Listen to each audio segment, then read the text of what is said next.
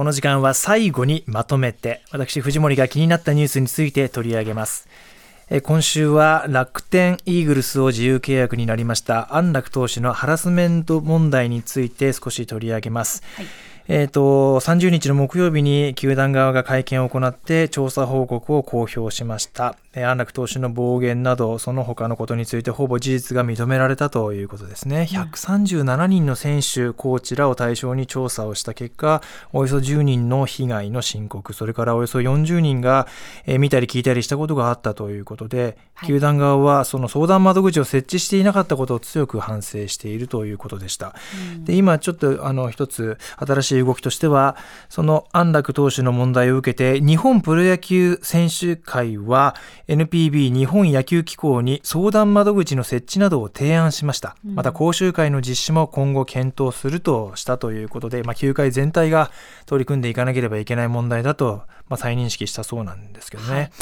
でこのニュースまず最初に聞いた時に、えーと、感じたのはそのちょうど契約公開来年の選手たちがそれぞれ年俸とかどうするかっていう相談を球団側とするタイミングで、はい、ようやく選手側から告白があった。つまり、日常的にはなかなかこういう相談がやっぱり窓口がないということもあるんでしょうけど、ね、しづらいんだろうなっていう環境がちょっと独特だなと思いました。まあ私たちね、一般企業とかですと、もう今そういう窓口をちゃんと設置して、いつでもどうぞという感じにはなっているなっていう。まああとは、その、被害者が相談しやすい、えー、環境づくりももちろんそうなんですけど、一方でまあ今回こう見聞きした人がかなり多くいたということですから、まあそこで、ちょっとその加害者である本人にこう少しでもこう声をかけられる雰囲気というか、い、ね、そこを言い出すのもすごく勇気のいることだなと思うんですけど、その全体としてこう言いやすい雰囲気っていうのはどうやって作っていくべきなのかなっていうのをこう自分事としても考えましたよね。加害者への声がけがしやすい雰囲気もやっぱり作らなきゃいけないのかなっていう気はしましたね。はい、であともう一つは今まあ安楽投手これやってしまったこと守られるべきは被害者がまあ最優先であるのは当然なんですけど、ええ、で本人も深く反省しているという、ね、謝罪もしたいという言葉ありましたけどやっぱり SNS 上とかで安楽投手に対する誹謗中傷がやっぱ激しくて、うん、それとこれとはまた別だし、ね、うんどうしてもそっちに行ってしまうっていうのがなんともなーっていう。だからこの安楽投手の再出発にも個人的にはすごく注目をしていて、ね、はい、どうなるのかなっていうところですね。うん。でまあ、あの自分の話に置き換えて考えた時にあのニューヨーク支局に、まあ、2年ほど赴任している中で、はい、向こうに行って、えー、現地スタッフとやり取りをね、はい、する中でやっぱりこう指摘されやすい、まあ、しやすいしされやすい、はい、えー、雰囲気だったな。つまり年齢によるなんだろうなその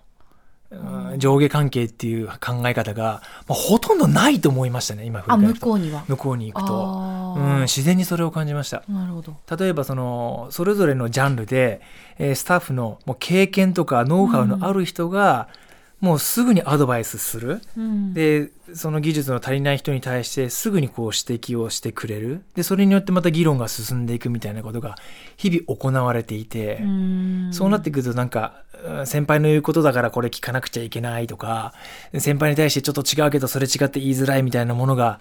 ない。日本ってちょっとやっぱり気にするところどうしてもあるでしょう。う